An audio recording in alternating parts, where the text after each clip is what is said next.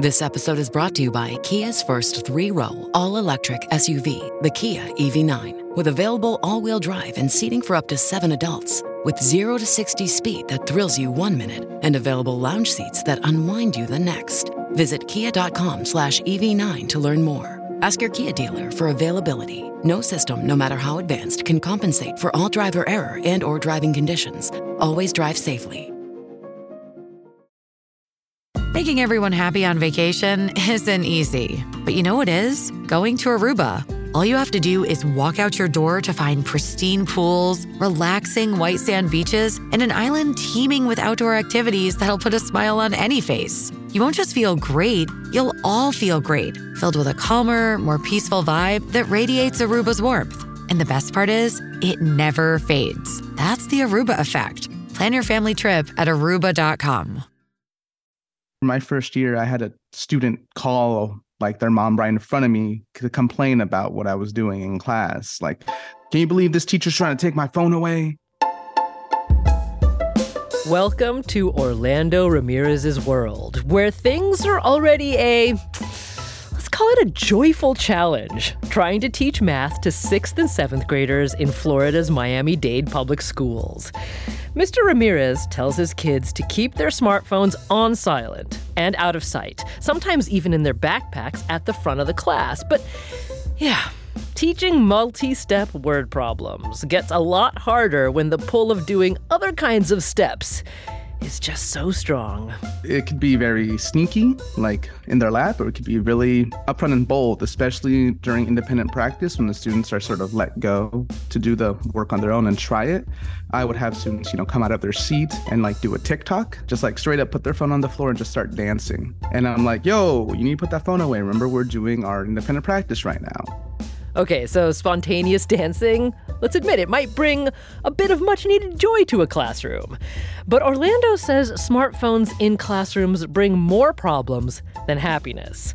He's seeing how the phones are changing how his middle school students are treating each other from my position in the classroom, I wouldn't see much of the actual bullying, but I would hear students talking about it. They use like the social media, like um, what's the big one for the kids now? It's the Instagram. You know, like oh look what so and so said about me. Oh, we're gonna jump this kid after school. Oh, we're gonna beat him up.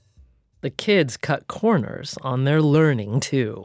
I didn't catch a single student cheat on an actual test, but during like an in-class quiz a homework assignment, the lessons that they're doing, they would take out the, their phone and almost always either use Google or Photomath. So it's like an application. You take a picture of the math question and it spits out the answer. Orlando has a specific smartphone behavior protocol. First time he catches a kid with a phone, he just asks them to put it away. Second, third, fourth times, it's a conversation in the hallway. But if it keeps happening, he writes the student up or gives them lunch detention, or can make them sit out a class.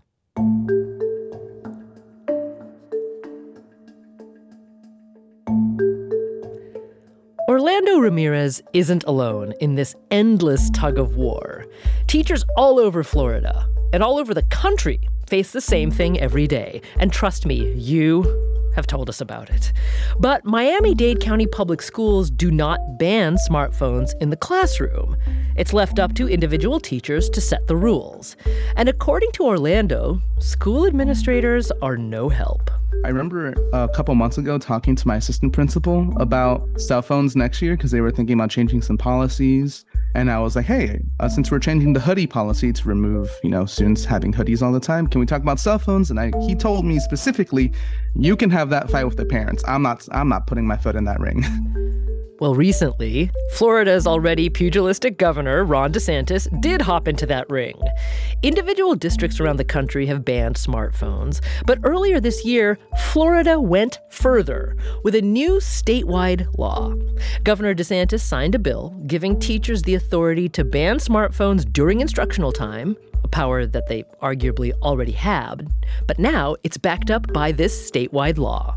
I think that they have every right to say, kids come in, just check your phone at the beginning, at the front of the room, leave it there, learn, and then grab your phone and then go after that. We don't want the kids on the phone the whole time. The Florida law takes effect just a couple of weeks from now in July. And Orlando Ramirez says it's about time. But for him, it's also a little too late. He is not going back into the classroom next year to teach middle school math. He's going to grad school instead. But if he were, he says he'd be glad the state law has his back. If my principal is thinking about getting, like, I don't know, cell phone lockers for the students, I'd be like, oh, that sounds awesome to me. But if he was gonna, you know, take like a step back, I might have gotten like, I don't know, I might have gotten a crate from like Walmart and be like, this is my cell phone crate. When you're coming in, you got to put the cell phones in the crate, you know, and hopefully use this laws to be more like, hey, this is, I'm following the law here. this is On Point. I'm Meghna Chakrabarti. Smartphones are powerful tools, and like any tool, they can be used for immense good and can cause immense harm. With each passing year, as kids get younger and younger when they get their first smartphones, teachers are increasingly seeing how those devices are changing teaching, learning, behavior, and student culture at schools. Many of them have had enough. A number of districts across the country have banned smartphones in schools, but Florida's new law may signal increasing willingness at the state level to do something about smartphones in schools. But is it the right thing? Is banning them the answer? What impact do smartphones have on learning? Well, let's start with Jeff Solochek, education reporter for the Tampa Bay Times, and he joins us now. Jeff, welcome back to On Point. Hi, Meghna. Thanks for inviting me. So, tell us a little bit more about what happened in Florida. The bill we're talking about here is what, HB 379, right? Right. And it actually began a couple of years earlier with some lawmakers talking about the desire to control and teach kids about social media, which is where a lot of the problems seem to emanate from listening to the teacher who you interviewed. It sounds like it was a big problem. And they wanted to start off by saying schools will teach kids how to use social media. And that bill grew. And this year it included this aspect of cell phones now, it does not ban cell phones. It it says specifically in the law that students may possess wireless communication devices in school, but it adds this language that they may not use them during instructional time except for when teachers say it's okay and give them specific permission. And a lot of teachers say like with the law saying that now, maybe we can finally put some controls back into our classrooms. Yeah, so I was wondering about that. First of all, thank you for the clarification. So to be clear, kids can still bring their smartphones to school, but it in Florida, but it's up to individual teachers about uh, you know what they whether they'll allow them in the classroom or not, uh, and specifically during that instructional time. That's that's really important. But but Jeff, as far as we can see, this is the first statewide law that essentially sort of gives teachers the ability to say, "Look, the governor signed this bill, so I, am on the rights here." Right? I mean, we couldn't find another similar statewide law. I mean, I don't know if you've been able to look and have found something else. I really haven't seen anything like this previously. I know that Florida likes to be in front on so many different things, and this is one of those bills where Florida is saying, you know, we have teachers who are concerned about the things where we're being vague. Here, we're being very specific. This is for teachers. Okay. So then tell me more uh, about how this uh, works into um, the other uh, educational goals that uh, Governor DeSantis has had. It's interesting that it began as a we want to keep social media out of classrooms, but turned into this larger uh, effort on smartphones. Well, there are so many things that Florida has been doing lately with regard to education. And one of them has been to focus on students, not systems, teachers, not unions. And this is one of those areas where the governor and the legislature are saying we're trying to put some control back into the hands of the people who are using this system and not just saying school districts can do anything they want to the people who are in the system.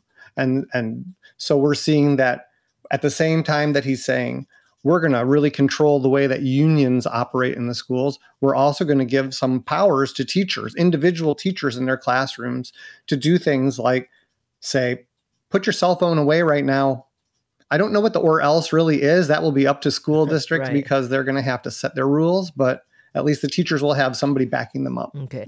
But just to be clear, though, I mean, t- teachers could do this beforehand. The main difference oh, is now, yeah, the main difference is that now there's this state law that sort of uh, clears the path for them.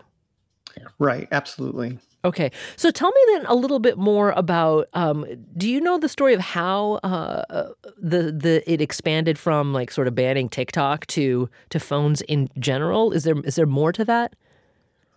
Well, around the state, there's been a lot of discussion lately, and it really started happening after people started getting really involved in their devices with the pandemic, mm-hmm. and they saw that kids were starting to not communicate well with others. Behavior problems were starting to rise. And when they came back to school, teachers were really complaining that discipline was a huge problem.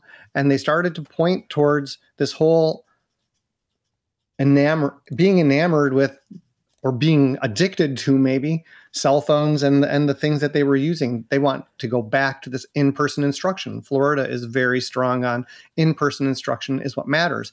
But in order to do that, you have to have the students' full attention. Uh-huh. So we had a lot of school districts where board members, members of the public, teachers were saying, we need to really correct this. We need to get back away from the every kid putting in their earbuds as soon as they walk out of classroom and they listen to music and text with their friends.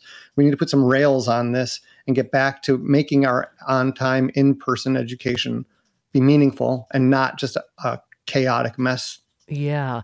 So here's what's really interesting to me. HB 379, first of all, passed unanimously in the Florida legislature. That that doesn't happen all that often, I gather. Uh, and second of all, it's not just the you know we have your backs, teachers, if you want to um, you know keep smartphones out of your classroom. It does have some specific policies about um, blocking access to social media on school provided Wi-Fi and specifically TikTok. Is that right, Jeff? That is correct. They they do it on school internet systems and school owned devices where they're saying that certain things need to be protected. You, you, you have to have systems that guard student data when they're using the systems. You have to not allow a specific, specifically TikTok. And we know that TikTok is part of a larger argument nationally over the role of China and the role of data. And but at the same time, it's the same platform that kids were using to go and wreck school classrooms and have a contest. I mean, school restrooms and have a, a contest or see how how hard they could pinch their teacher's butt. So there's there's something to be said for that. Hmm. Okay.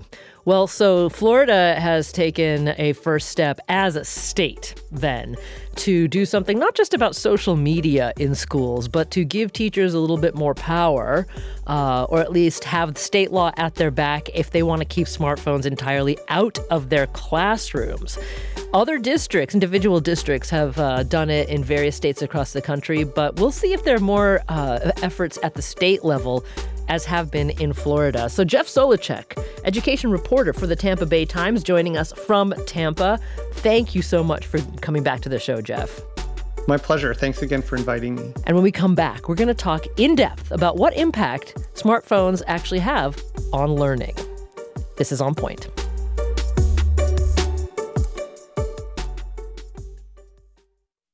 Support for the On Point podcast comes from Indeed. We're driven by the search for better, but when it comes to hiring, the best way to search for a candidate isn't to search at all. Don't search, match with Indeed. Ditch the busy work and use Indeed for scheduling, screening, and messaging so you can connect with candidates faster. And listeners will get a $75 sponsored job credit to get your jobs more visibility at Indeed.com slash OnPoint. That's Indeed.com slash OnPoint. Terms and conditions apply. Need to hire? You need Indeed. Shipping can make or break a sale, so optimize how you ship your orders with ShipStation. They make it easy to automate and manage orders no matter how big your business grows. And they might even be able to help reduce shipping and warehouse costs. So optimize and keep up your momentum for growth with ShipStation. Sign up for your free 60-day trial now at shipstation.com and use the code POD. That's shipstation.com with the code POD. This is On Point. I'm Meghna Chakrabarti, and sometimes I guess we inadvertently touch a nerve. Because when we asked you last week to send us your thoughts about how smartphones are impacting classrooms, we heard from listeners in Pennsylvania, Massachusetts, Connecticut, Rhode Island, Oregon, California, Washington, Florida, Texas, Wisconsin, South Carolina, North Carolina, Virginia, Arizona, and Colorado, and many other states. And let's just say there were some common themes. They are horrible. It is a distraction. They're a big distraction. These kids are also very distracted. Concentration and attention spans. Students cannot focus on much these days. It is just impossible to focus. So their focus is not on what they're supposed to be learning. Their attention is completely diverted away from anything. So, focus and distraction. Those were the number one issue that teachers told us about. Kids just have a hard time paying attention in class, they say. Well, Ray Rios sees this in his Fredericksburg, Virginia classroom every day. They cannot help but sneak over to different websites, Snapchat, Facebook, Instagram, TikTok, whatever it is. They can't, they cannot resist it. So we need to have some level of control in the classroom as an educator. So I am for banning cell phones in the classroom 100%.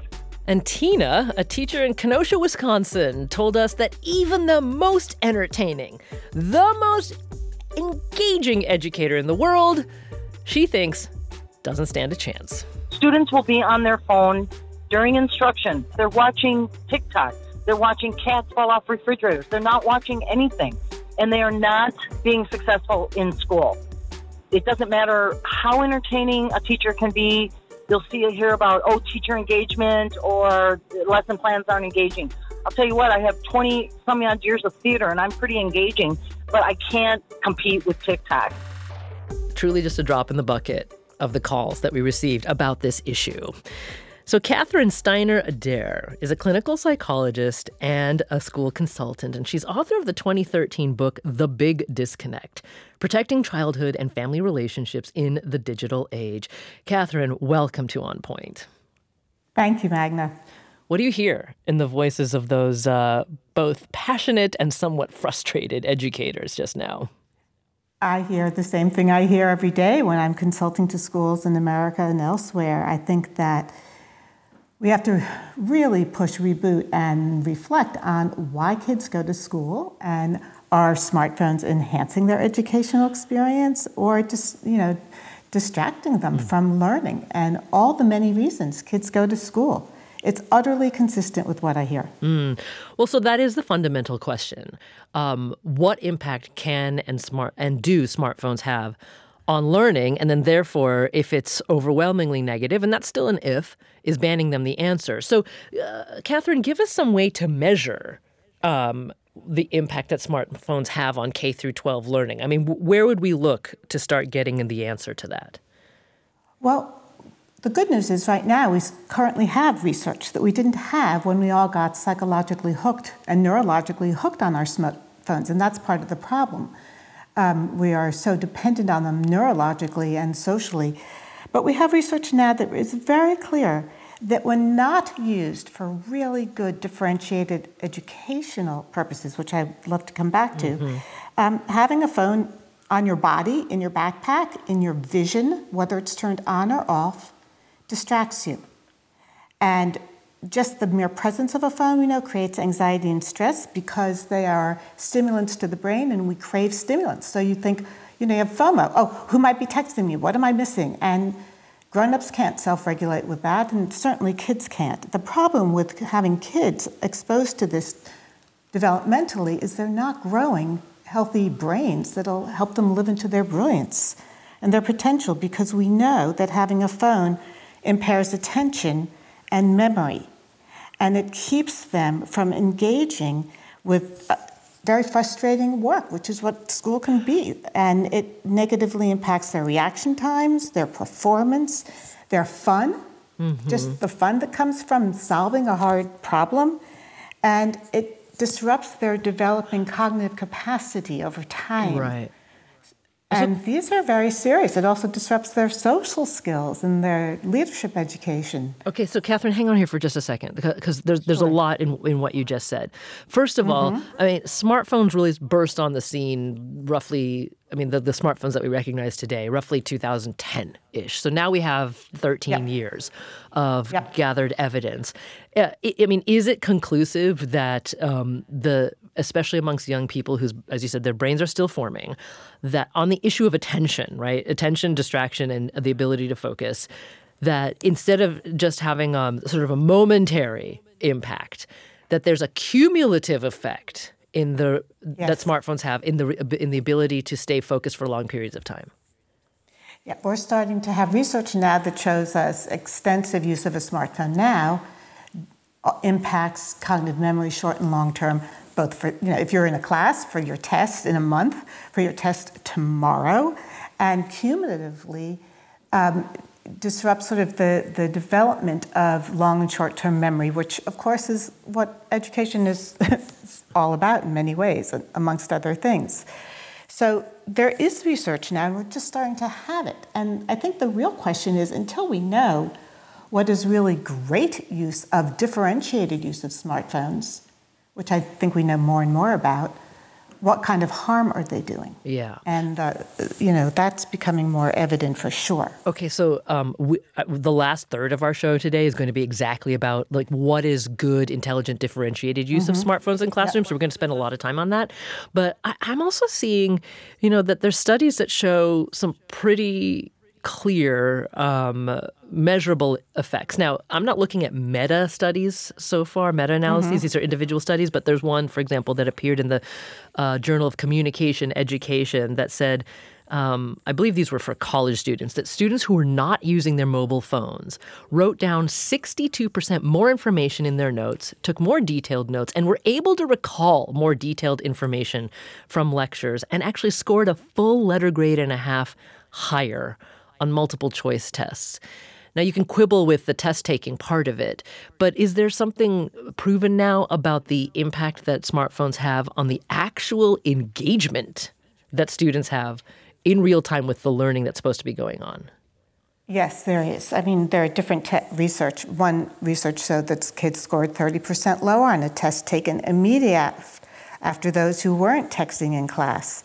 And answering text while studying, whether it's in study hall or whether you're supposed to be listening to a lecture or engaging problem solving, we know can um, undermine grades. And for some kids, it's the difference between passing and failing. Kids in general, when they have access to their phones, about 10 to 15 minutes into the class, start to experience FOMO. Many of them do, not all, but many of them do. And once you start texting or looking at TikTok in a class, that class is over for you in terms of full engagement. Ah, okay. So tell me a little bit more about. Um, well, actually, let me go back for a second here because I, I'm just fascinated by studies on this. There's another study, just to reiterate what you were saying, Catherine.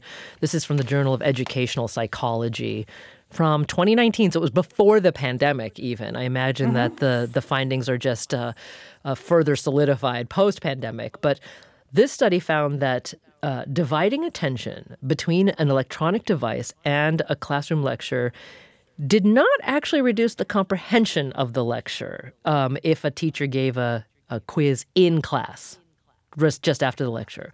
But what it did was it reduced long term retention Right. of that right. information. Yeah, go ahead. Tell me more about that.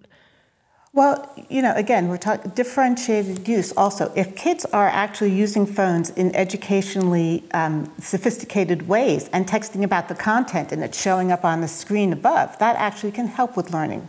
Mm-hmm. That's a highly personalized, individualized way of bringing smartphones into the class that are enhancing. But if they are texting and distracted, or you know, you can imagine what it's like to be in a class where you see your best friend, you know, suddenly didn't invite you to a sleepover. You just check out. You're hurt. You're upset.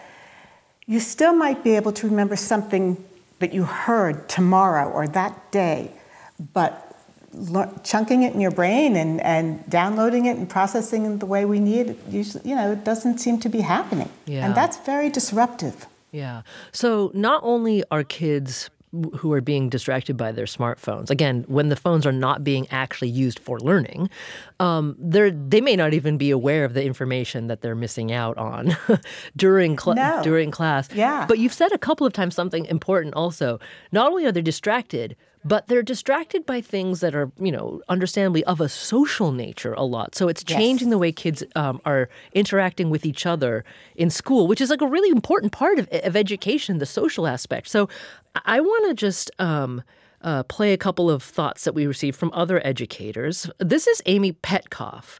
She is an eighth grade math teacher in Golden, Colorado, and she says how students treat each other on digital media is making its way into classroom behavior. In the last couple of years, we've actually had them in a lockbox because, especially at the middle school level, developmentally, they're not quite ready for for all this wide world internet stuff, and there's a lot of cyberbullying that goes on. So that's Amy Petkoff, an eighth grade math teacher in Colorado. Then we also heard from Zachary Cereza. He teaches social, uh, he sees that social media impact even in his fifth grade classroom in Grinnell, Iowa. You're at home texting with your friend, drama starts, uh, and then you actually carry it on into school with you. And that's when we're really impacting education, is when uh, social emotional uh, security of our students is being compromised by their own social media actions and their actions on cell phones. Catherine Steiner Adair talk about this a little bit more. We know that when humans can be anonymous, they will say things they don't say face to face. We know that the amount of cyberbullying, teasing, humiliating photos, embarrassing pics, starting rumors, deep fakes have all increased in the 10 years or 13 years that we've had smartphones. And at the same time, the average age in which many kids in this country are being given a fully loaded phone with unrestricted access to the internet and the World Wide Web keeps getting younger and younger. When I originally did the first round of research for the book, most kids, many kids, weren't getting phones until eighth or ninth grade, and now fifth graders seem to have them without parental control. Mm-hmm. Kids have iPads in their bedrooms with no restrictions. And they're just exposed to the adult world, and the online world can be life saving for kids for sure, but it also can introduce them to hate and porn and vulgar language and mean behavior and fake news. And they're not getting the help they need when they are exposed early. And they're struggling emotionally with overwhelming amount of information that's really hard to process. Mm-hmm. You know, Catherine, I also imagine that because actually learning how to be an individual in the world, how to be a citizen in this world is mm-hmm. a really important part of school. Yes. Learning as you grow to be autonomous for yourself, how to self-advocate, how to work with others. You know, these mm-hmm. these fundamental aspects of um, being present in the world. Do smartphones disrupt that for, for kids in terms of that kind of learning? It depends on how they're being used. Okay. You know, social media, TikTok, etc. Sure. You know, we want our kids to have the technological tools they need as they inherit the AI future. And I actually think teaching classes early on in a developmentally appropriate way about this is your brain on tech. This is what the tech industry wants to do with your intelligence. You know, this, these are attention grabbing devices. I have great success talking to kids, inspiring them by teaching them how this industry co opts their attention, their learning, their creativity, when it helps, when it enhances. But most of all, we want kids to develop the tools of our humanity empathy, ethics, social emotional intelligence, DEI competencies that they're going to need to survive and thrive in this AI and chatbot world. And I think we need to honestly rethink the core curriculum. Mm, okay. Because children need to learn how to use these devices and they need to learn when to use them, when they are helpful, when they are healthy, and when they are hurtful, and when they are being, you know, distracted by uh, industry that doesn't care about your kids, doesn't care about their education, yeah. doesn't care about their moral development. They just care about keeping them engaged. Mm. Well, until we have that curriculum, though, I think a lot of um, schools are seeing such a profound and quick change that they yes. are moving right to this the banning the smartphones in the classroom. Because I mean, I guess ideally, what you want um, in a child's development is you also want them to like experience that. You said this earlier, the joy that comes with the struggle of learning. But if you're never actually fully engaged in that struggle, you won't feel that sense of accomplishment and joy. Now, Catherine, I do want to say that this is America, of course. This is the United States. And we got some calls from people who were very opposed to a smartphone ban for highly one highly specific reason. So, for example, listen to Jody. She's a parent in South Florida. I don't think it's fair that our children have to have active shooter drills and then we take away the one way they have to effectively communicate with their parents and families in an emergency situation. And we also heard from a young woman named Tanner. She's 24 years old from Greensburg, Pennsylvania. She left us a message on our On Point Vox Pop app. And she told us that she remembers when flip phones were the big thing. And she didn't like how they, even those things, changed learning and social dynamics in her school. But she also says However, we cannot eliminate the context of this question in the American school and the idea that students at almost any age level probably shouldn't have their cell phones, but might need them as a literal lifeline in the event of an attacker. It's horrifying that we have to have that as part of the conversation. I would love to talk feasible solutions like students turning in their phones at the beginning of class, or maybe having a one to one discussion with an instructor about why they might need to keep a phone on them or keep it silent. However, it is not feasible to say just take all of these students' phones when the student might need to call the police or in the event of an attacker or contact their family to let them know that they're safe or to potentially say goodbye. Catherine, we've got about 30 seconds before we have to take a break. I'm just wondering what you think about the safety issue. Well, there are different kinds of safety. I think the fundamental safety issue is guns in this country, mm-hmm. and educators shouldn't be even having to face this problem. And I understand the school shooting fear, but there are other forms of safety during the school day. Being bullied makes a child unsafe. Being harassed because of your identity or your race or your body size or shape makes a child unsafe.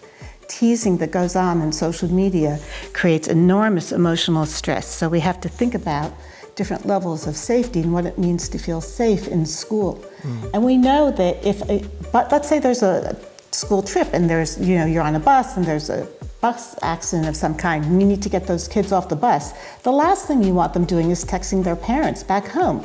You want their eyes on the bus driver and the yeah. teacher who says, you know, grab your backpacks and get off. So well, Catherine, hang on here for just a second. I'm so sorry I have to interrupt you. It's just I got five seconds before I've got to jump to our next break. More when we come back. This is On Point.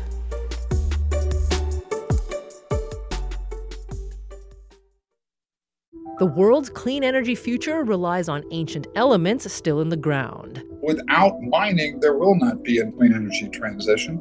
But pulling them out of the ground comes at an environmental and human cost. Mining is intrusive, but the results are the building blocks for products that we use every single day. I'm Meghna Chakrabarti. Join me for Elements of Energy Mining for a Green Future. Five consecutive episodes right here, so make sure you're following this podcast.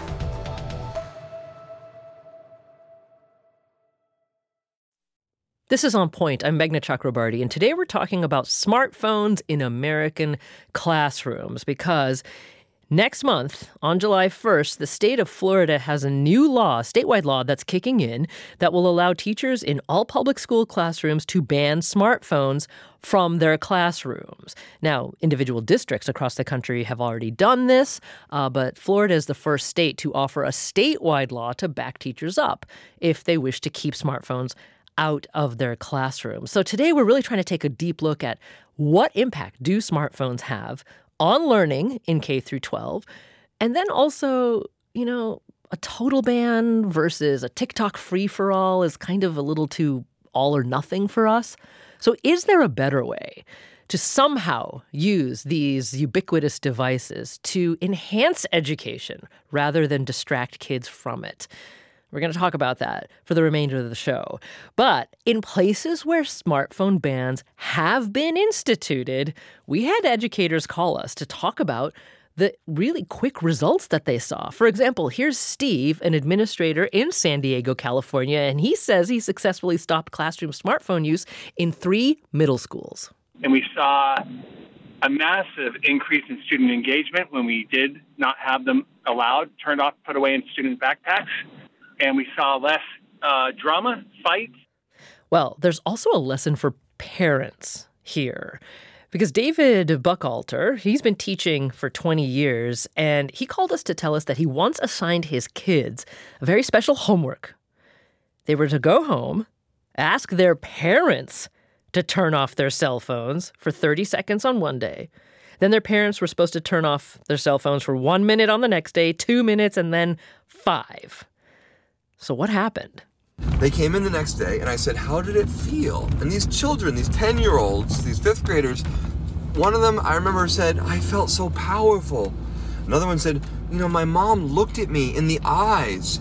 She's usually looking at her phone, checking Facebook. And they were just, they, they said, I felt powerful. I felt like, you know, seen. It was, it was amazing. Okay, so some testimony there on what uh, turning cell phones off or banning them from classrooms can achieve. But on the other hand, are kids missing out on something? Well, this is Naomi Nash, a substitute teacher in Austin, Texas, and you'll also hear from Ed Sackett in Belchertown, Massachusetts. First of all, technology is our future. Secondly, as long as the kids aren't using their smartphones on a test, then I don't see an issue with it. I'm a substitute teacher for Austin ISD, and I don't make kids put their phones away unless they're using them for, you know, YouTube or something like that. If they're paying attention and using them to look up and research, then I have no issue with it. I made an agreement with my principal that my students could use their smartphones because I needed them to be able to access information that they couldn't access through the school computers. So, keeping smartphones out of schools is really trying to keep education out of schools.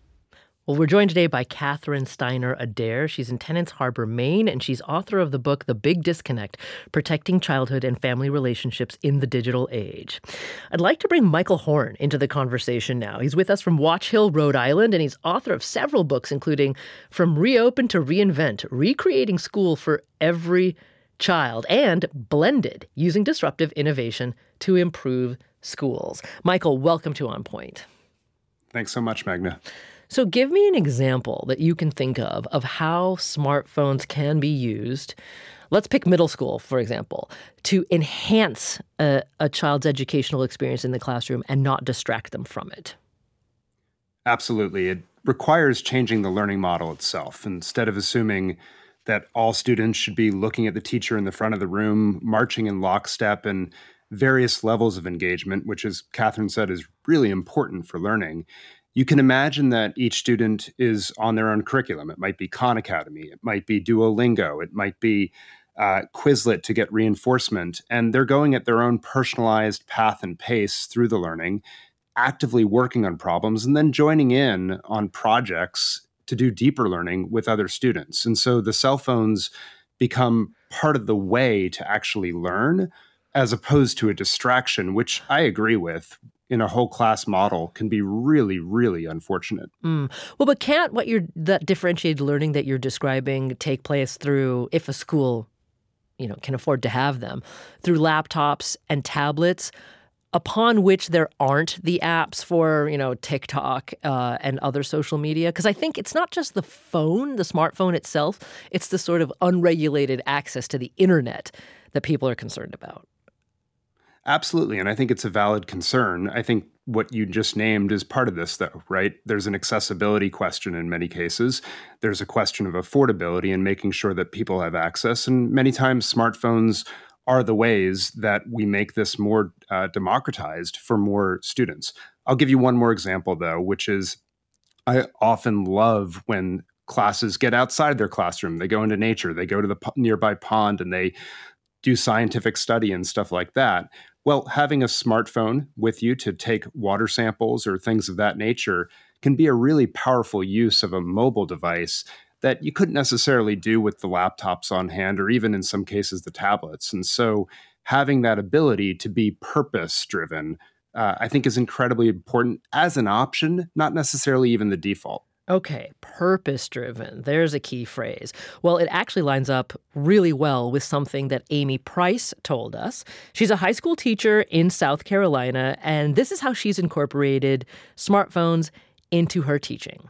In my classroom, cell phones are off, but if I do an experiment if the kids want to use their cell phones and take a picture, I teach science, and they want to take a picture of their cheek cells that they just swabbed.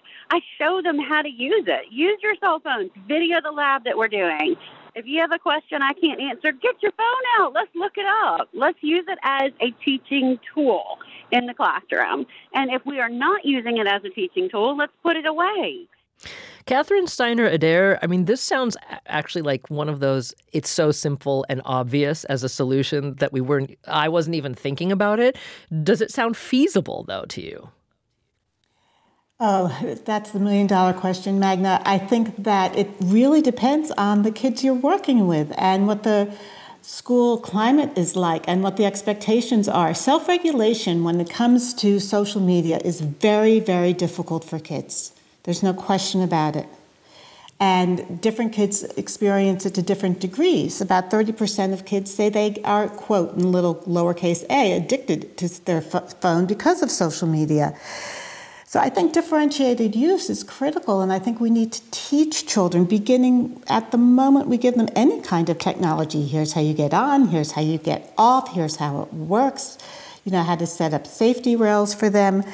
So I think that there are ways in school, definitely, to use and integrate a smartphone in the way Michael Horn is talking about. I'm a huge fan of his work. That said, I absolutely agree that they are profoundly disruptive of kids' mental health during the day and their ability to concentrate and their ability to develop complex moral reflection and deal with frustration. Learning's hard. Learning's hard. And gosh, getting that hit off of Instagram or Snap is such a high, and you feel so high, and you feel the stimulant makes you think, oh, I'm paying attention to school and I'm really having fun. But you're not. Mm. You're not. Mm. You're not learning. Yeah, Michael, go ahead. Yeah, I, well, I agree with what Catherine's saying. I think she's exactly right. That the problem is when you're having it in this traditional model or you're just moving on to it to get that dopamine hit. Look, I think the evidence is extremely compelling that social media is a negative for uh, probably large parts of society, but certainly under 16, incredibly challenging. That seems like one set of guidelines that we need to deal with.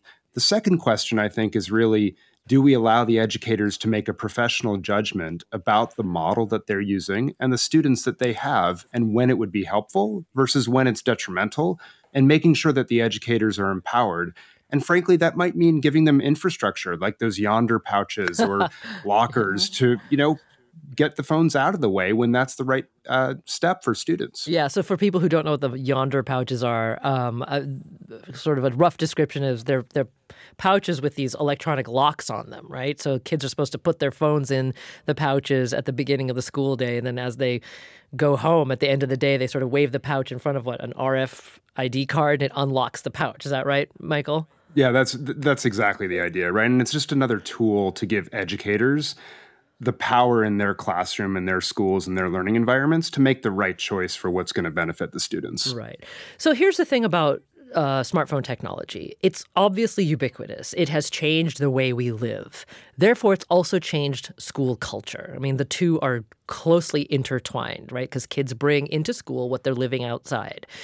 Uh, and to that point, we heard a really interesting um, bit of hesitation from a particular teacher. This is Carrie Densler. She teaches in Denver, Colorado. And she says that from an educational standpoint, she absolutely agrees with the idea of banning smartphones in classrooms. But there's another aspect of the idea that she does not think many people have considered. I don't think what we're doing now is working, but I have a problem with the idea that teachers are going to have another job on top of all the other jobs that we already have including health worker, including social worker, including, you know, differentiating special ed expert, right? Like, I just think there's so much that we already have on our plate, and to add cell phone policing in this way, I think is just too big of an ask. Now, Catherine, I mean, teachers are already having to police cell phone use in classrooms. I mean, that is their reality. But what do you think about this concern that, wow, if there's a total ban, it'll just add another required thing that teachers have to take a look at that they don't are, they don't have the time for. Well, in the schools I've worked in that have a total ban and that are transparent about why and explain to the kids and explain to the parents, the faculty feel empowered, it actually takes the pressure off of tech policing because it's really clear. This is what we do at our school.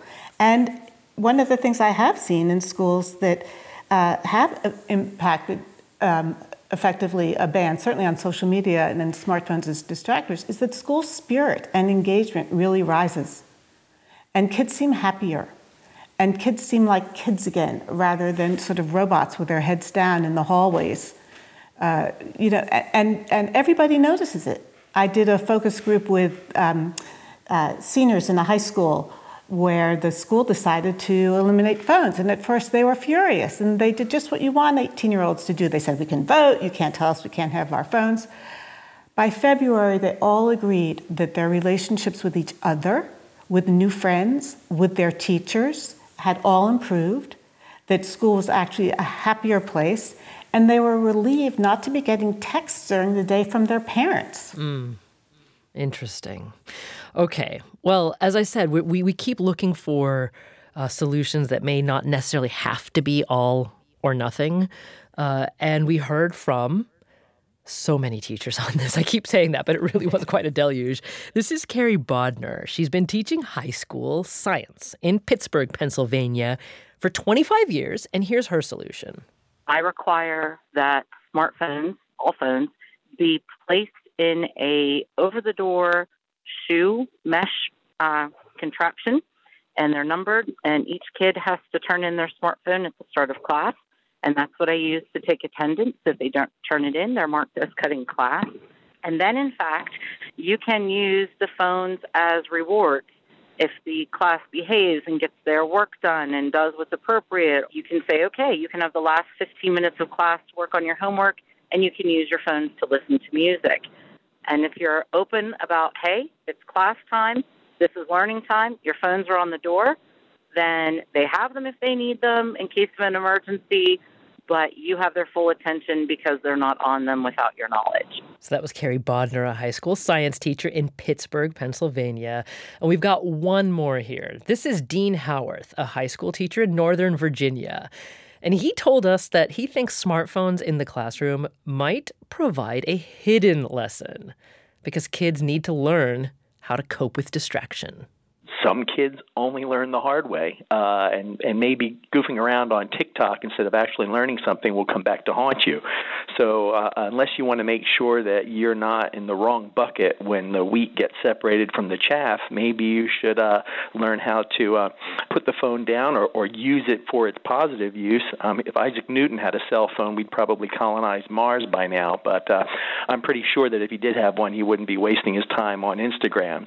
Okay, Michael Horn. So that I think is actually one of the most important questions is that if we if short of outright bans, if we're to achieve the kind of differentiated learning or uh, really purposeful learning that that smartphones could potentially bring into classrooms, it means that teachers will also have to, you know, teach kids on how to balance distractions. And that I think that's kind of tough given the number of distractions that they have outside the classroom.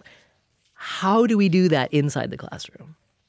Yeah, I love the question, and the teachers' comments both brought smiles to my face. But the I think the important thing is that the International Society for Technology and Education put out this report that a lot of the policies around smartphone use in school talks about what not to do as opposed to what to do. What are the possible, you know, the possibilities and positives? Things like I will put my device away when the teacher says to for example. I will use it in this sort of responsible manner. And part of that is doing what schools have always done, which is teaching character or habits of success in the context of the academics. Things like self regulation, self awareness, mindfulness, executive function, which quite frankly are maybe more needed than ever as we become adults because as some of the folks you know you had on said uh, parents and adults struggle with this as well and so learning these skills as kids in the context of academic learning isn't just uh, you know a, a, distraction. It's it's actually a very big positive as we go out in the real world. Mm.